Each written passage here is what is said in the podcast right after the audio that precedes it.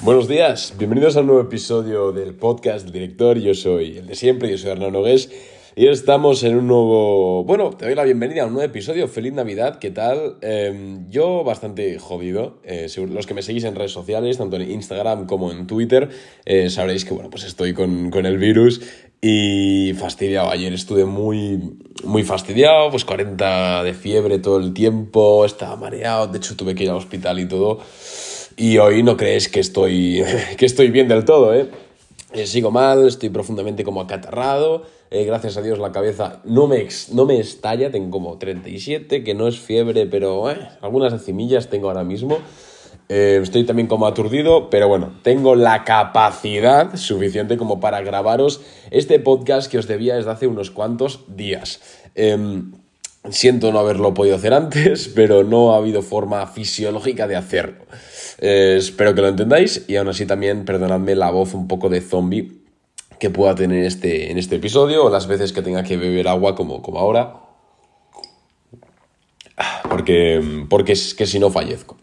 Bien, pues en este podcast simplemente, bueno, antes de comenzar decirte que para participar en este tipo de episodios y también pues para tener más información sobre el mercado, pues para ver mis actualizaciones diarias, eh, un montón de información sobre el mercado totalmente gratuita, mis opiniones, etcétera, pues puedes seguirme en, en Instagram, joder, que es totalmente gratuito, arroba arnau barra baja nogues, tienes el enlace para darle y seguirme directamente en eh, la, más, la caja de más información del podcast, si estás en Spotify o en Apple Podcast o donde sea, pues, pues ahí te aparecerá. Y bueno, en este podcast pues simplemente vamos a hablar sobre consultorio. Eh, os puse un sticker de preguntas hace un par de días para eh, que me pusieseis pues, vuestras inquietudes, vuestras cuestiones acerca de los mercados y voy a contestar, voy a tratar de dar respuesta a la mayoría de ellas en pues unos 10-12 minutos que pretendo que, dure el episodio. Así que sin más dilación, vamos, vamos a ello, a ver si consigo acabar el podcast porque estoy, me noto bastante fastidiado. Bien. Eh, eh, primera pregunta, ¿hasta dónde crees que puede subir SEA Limited? A ver, pues SEA Limited el otro día rompió la tendencia eh, bajista, lo que pasa es que sí que es verdad que hay muchos especuladores esperándola en 200 dólares por acción lo cual quizás hace que no aparezca presión compradora hasta que o bien lo toque o bien pase un tiempo lateralizando sobre esa zona, entonces la gente ya capitule.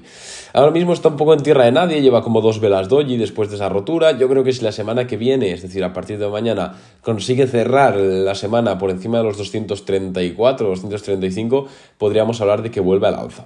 ¿Hasta dónde puede llegar? Bueno, pues eh, depende a quién le preguntes, ¿no? Pero bueno, el otro día tuvo un upgrade de no sé qué. Bueno, más o menos el precio medio eh, de las estimaciones de SEA Limited está entre 380 y 420 dólares por acción, que es un poco la misma la misma proyección que tengo yo de SEA Limited a 12 meses vista, entre 380 y 420 dólares por acción. Obviamente luego tienes fondos que le dan una calificación de 300 dólares, otros de 350, otros de 470. Bueno, es una acción difícil de, de predecir, lo, bueno, de predecir el precio exacto me refiero, ya que es pues una hipergrowth y depende obviamente de pues cómo mantenga sus crecimientos y sus presentaciones de ingresos. Eso sí, eh, por mucho que se haya desacelerado Garena, es que 222 dólares por acción, sea límite, es una risa.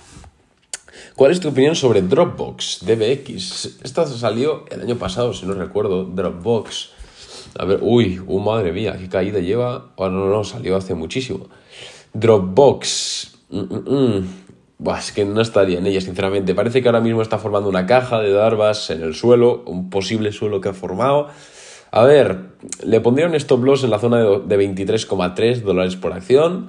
Y si no has entrado y quieres entrar, pues en caso de que rompa los 25,2 dólares por acción, pues sería una zona de entrada para eh, con un objetivo en, en 27. Eso lo veo bien. Eh, sobre la empresa, pues tampoco te puedo hablar mucho, ¿eh? Sobre la empresa de Dropbox, voy a mirar un poquito el balance. Eh, creo que tampoco está muy infravalorada. Yo creo que los 27 dólares, 28 dólares por acción es más o menos un fair value. Un breve análisis de, la, de, de Purple Innovation, ticker PRPL. La verdad es que no tengo el placer de conocer esta empresa, pero te voy a mirar ahora mismo. PRPL, a nivel técnico te lo voy a mirar porque a nivel fundamental no, no me da tiempo. Ah, es un, un, proveedor de soluciones de confort. La empresa diseña eh, branded comfort products, incluyendo pillows. Ah, vale, de confort en plan almohadas, colchones y todo eso. Purple Innovation. Pues la verdad es que no la conozco. Y como he dicho antes, tiene, no llega a mil millones de dólares de capitalización bursátil. Eh, ojo, porque, a ver, el gráfico a nivel técnico es horrible, o sea, es muy malo. Lleva desde caída desde máximos históricos que alcanzó en 2021, lleva un 74% abajo. Habría que mirarla a nivel fundamental, pero me gusta porque está entrando muchísimo, muchísimo, muchísimo volumen. Creo que es un máximo histórico de volumen de compra. Así que ojo porque algo interesante tiene que haber seguro. Así que, de hecho, la, vamos a estar mirando seguro. Bien, eh, ¿qué opinas sobre las siguientes, las recientes subidas en criptos? ¿Han llegado para quedarse? Hombre, recientes, recientes, si vamos a ver Bitcoin, que es un poco la hegemonía, eh, lo que llevan es, lo que más reciente tenemos es una son caídas. Ahora mismo, pues desde máximos históricos que fueron casi 70.000 y estamos un 30% abajo. A ver, yo creo que es que criptos, claro, depende de cuál me hables. Realmente yo creo que las únicas criptomonedas reales, al menos a día de hoy, son, es Bitcoin y Ethereum ya está, punto. ¿eh? ¿Por qué? Porque funcionan sobre todo por economías de red y porque es que no va a haber nadie que sustituya a Bitcoin y no hay ninguna que vaya a sustituir a Ethereum a no ser que de repente pues la comunidad desarrolladora eh, opte masivamente por, ese, por, esa, por otras plataformas como puede ser Cardano, Solana, etc. Eh, depende del proyecto ya. Polkadot sí que es un poco distinta ya que lo que hace es integrar los, las distintas soluciones. Eh, pero vamos, yo creo que las únicas criptomonedas reales y las únicas que tengo en el portafolio yo, bueno, yo no tengo Ethereum, yo solo tengo Bitcoin y Polkadot, pero sobre todo Bitcoin. Eh, pero vamos, la tecnología blockchain ha llegado para quedarse. No te sé decir si en forma de Bitcoin o en forma de no sé qué, de otra cosa, pero que ha llegado para quedarse seguro. Ten cuidado en no estar en mierdas porque esto se puede ir a cero en cualquier día. Eh, ¿Cómo crees que va a ser 2022 en los mercados financieros? Pues yo creo que va a ser muy bueno, sobre todo para el que entre a invertir desde hoy, eh, desde hoy o desde el 1 de enero, lo que sea. ¿Por qué?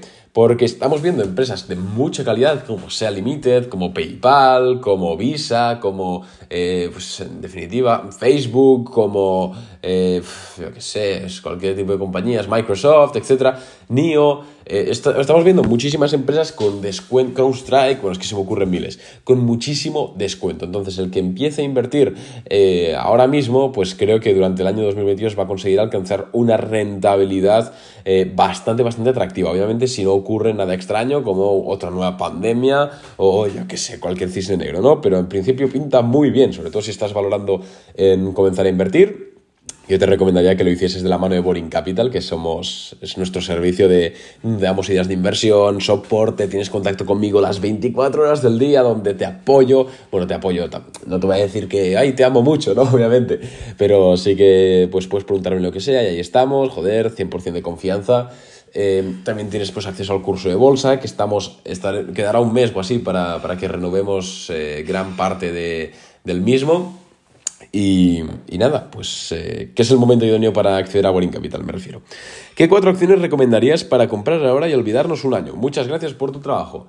A ver, me falta mucha información, me refiero, ¿eh? pues qué riesgo quieres asumir, qué exposición, etc. Pero bueno, viendo, visto desde mi perspectiva, ¿qué cuatro acciones elegiría ahora mismo? Pues elegiría Facebook para olvidarse en 12 meses, compraría 25% en Facebook, 25% en SEA Limited. Eh, eh, eh Déjame pensar. Vale. 25% eh, en NIO. También compraría NIO. Y después compraría 25% en... Es complicado, ¿eh? Porque, a ver, podría decir CrowdStrike o cualquier otra que esté infravalorada. Pero claro, quiero darle un poquito de balance, ¿no? A este mini portfolio que nos hemos inventado ahora. Entonces, quizás... A ver, ¿cómo está Visa? Visa... A ver, Visa. 216 dólares por acción. Mm. A ver, me falta una acción. Joder, es que más complicado. Bueno, Morgan Stanley. Morgan Stanley sería la, la, número 4. Siguiente pregunta. ¿Qué opinas de Virgin Galactic a largo plazo? Unos 5 años más, unos 5 años más o menos. Saludos. Eh, SPC es el ticker, si no recuerdo mal. Ahí está. Uy, va. Bueno, Virgin Galactic es un chicharro absoluto, ¿vale? Es una empresa de lotería eh, ¿Qué opino de ella cinco años? Es que, a ver, yo creo que el horizonte de plazo de, inversión en este tipo de compañías, eh, más de inversión, no de especulación, en este tipo de compañías no, no puede ser menor de 10, 15 años. No creo que en 5 años Virgin Galactic esté enviando vuelos comerciales rentables eh, a nadie, sinceramente. Entonces, como inversión no la veo muy inteligente. Eh, como especulación, pues a ver, es que tampoco depende todo del momentum. La verdad es que yo no estaría en este tipo de compañías eh, con un horizonte temporal tan, entre comillas, corto. A ver, eh, ¿qué, tal la empresa DLO? DLO es D-Local, si no recuerdo mal. Ahí está. Es una empresa uruguaya, funciona en Global, global Merchandise, Connected Market Users. Uf, no, no, estaría ahora mismo porque me parece que está formando un cap and handle invertido, una rotura de IPO base, pero al revés, es decir, se puede ir al menos a nivel técnico a la baja. Sí que es verdad que la veo un poquito infravalorada, teniendo sus fundamentales, al menos el pequeño el algoritmo que tenemos aquí en Boring me marca un poquito que está infravalorada, en torno a un 15-20%, pero vamos, eh, viendo cómo están las cosas, si rompe los 28,9 dólares por acción hacia abajo, eh, se puede ir más abajo. Y después, para entrar, para comprarla, pues yo creo que, a ver, yo creo que tendría que romper esta especie de cuña que está haciendo. A ver, serían los... Eh, yo creo que tendría que romper en primer lugar los 38,25 dólares por acción y luego cerrar el gap en los 41. Eso es lo que, lo que recomiendo. Valores con potencial que considerarías... Eh, valores con potencial que considerarías más desaparecidos. Imagino que te, refieres a empresas con mucho potencial que están claramente infravaloradas.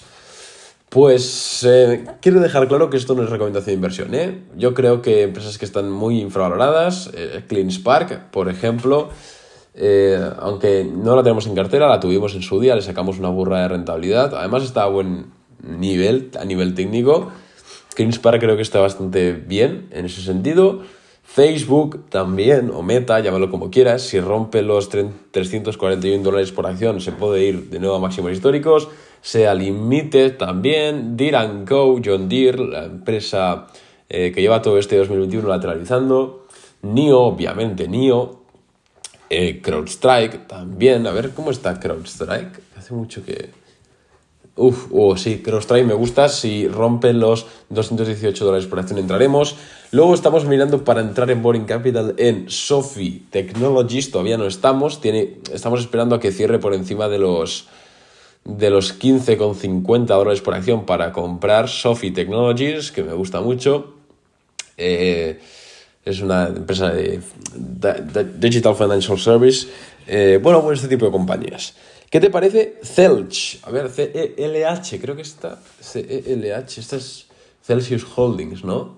Ahí está. Celsius Holdings es una empresa, a ver, eh, Development Marketing, mm, mm. a ver, es muy complicado, ¿eh? Hallar el valor intrínseco de este tipo de compañías. Te lo voy a mirar a nivel técnico, ¿vale? A nivel técnico ha tenido una mega corrección, se ha apoyado en soporte perfectamente, ha roto los 72 a ver, yo creo que si consolida un poquito ahora y rompe los 77 dólares, se puede ir más o menos hasta los 83, 84. Eh, me marca el algoritmo este, bueno, el algoritmo, el programita que tenemos aquí, que está eh, un 13% infravalorada atendiendo a su fair value. Pero claro, es muy complicado eh, calcular el fair value en este tipo de compañías. Pero bueno, no me parece mala inversión, no me parece mala inversión, sobre todo para especular, no tanto para invertir, pero sí para especular me parece bien. A ver, eh, ¿puedes decirnos qué documentos tenemos que presentar a nivel fiscal? Muy importante. Eh, bueno, pues el modelo D6 ya no hay, hace falta presentarlo, que básicamente era un modelo informativo donde simplemente tú informabas de los valores que tenías adquiridos en tu broker en el extranjero. Ya no es obligatorio, estoy hablando obviamente de España. El que sí que es obligatorio es el modelo 760, que se junta con la declaración de la renta, donde básicamente es el modelo tributario. Lo que haces es compensar plusvalías con minusvalías y pues tributar 19% sobre las plusvalías, en, esto en España, ¿eh? en caso de, que sean positivas o eh, en, en, el caso de que sean menores de 50.000 euros y si son mayores de 50.000 euros pues tributarías un 21%. Y voy a contestar la última pregunta ya porque es que no me estoy pasando ya. A ver, eh, que, hostia, es que me faltan muchísimas por responder. Eh, ¿Tiene bajada de tipos de interés en China, influencias en NIO y BABA? ¿Tiene bajada de tipos de interés, influencia en... pues no, no tiene mucha... Sí, o sea, tiene influencia... a ver, en cuanto a las empresas en sí, les viene bien, pero es que NIO y Baba sobre todo están condicionadas por la, por lo cerradas que son el tipo de compañías eh, perdón, el gobierno chino, quiero decir. Al final las restricciones, las regulaciones es lo que está condicionando el precio, no tanto el nivel macro. Eh, eh, em, ¿Qué crees de, Mike, de Micron Technologies? Pues a mí no me ha gustado nunca esa empresa, la verdad. ¿Con cuánto capital mínimo recomiendas invertir en, la plataforma que te parezca rentable? En la plataforma, si te refieres a Boring Capital, a partir de unos 2.000 dólares eh, suele salir rentable. es 2.000, 2.500 suele, es un poco la cifra que tenemos nosotros. Em, joder, me dejó mucha... Si tuvieses para invertir 100k invertir en 12 meses, ¿en qué invertirías? Se la he contestado más o menos antes. Acciones que antes eran lo mejor y ahora nadie debería comprar. Buah, a ver, pues cualquier acción, es que antes eran lo mejor, nunca han sido lo mejor, ¿no? Pues yo creo que eh, compañías basura como, por ejemplo, eh, bueno, a basura no son, ¿no? Pero por ejemplo TIGR, eh, eh, otra que se me ocurra, eh, Fubo, Fubo TV también hace un año lo petó muchísimo y ahora está también pues, en la basura absoluta. Bueno, este tipo de hipergrowth que se inflaron muchísimo pues hace un tiempo y ahora ya son una basura, que es donde fueron desde el primer día. Y va, la última pregunta. ¿En Boring Capital también planteáis cuánto porcentaje de la cartera tienes que invertir en cada propuesta? Por supuesto que sí. la idea de inversión que damos es, yo qué sé, mira, os voy a leer la última idea de inversión que hemos, que hemos pasado por Boring Capital a los clientes para swing trading. De hecho, os voy a decir hasta la empresa. Y con esto finalizamos el podcast. Em, os leo un mensaje. Eh, idea de inversión. Compramos EDR, FNR Group, a mercado, 32,5 dólares por acción. Empresa dedicada a la explotación de derechos televisivos y de propiedad intelectual, enfocada en el entretenimiento de masas. Uno de sus activos más interesantes en el portafolio son los derechos de la UFC. Bien, ¿por qué la compramos? La compramos para un swing trade de forma que el plazo estimado en el que la tendremos en cartera sea de una a cuatro semanas. La razón principal es técnica. Podemos ver un patrón de IPO base claro, incluso con cap and handle, si atendemos al gráfico diario. Además, el volumen es más que interesante en las últimas sesiones y todo apunta a una rotura inminente. A nivel fundamental, la empresa ha estado incrementando sus EPS y sales al doble dígito quarter to quarter y sus estimaciones de crecimiento son más del 40% anual en 5 años. Eh, y ahora las instrucciones son porcentaje a destinar de la cartera entre el 8 y el 12%, stop loss en 30,8 dólares por acción, 5% de pérdida máxima y el riesgo medio. Esto os acabo de leer el mensaje de la idea de inversión. Así es como mandamos las ideas de inversión. Luego, obviamente, mandamos una foto del gráfico analizado y de los fundamentales, para que cada uno, pues, obviamente, pueda hacer su propio research. Venga, eh, me tengo que ir ya.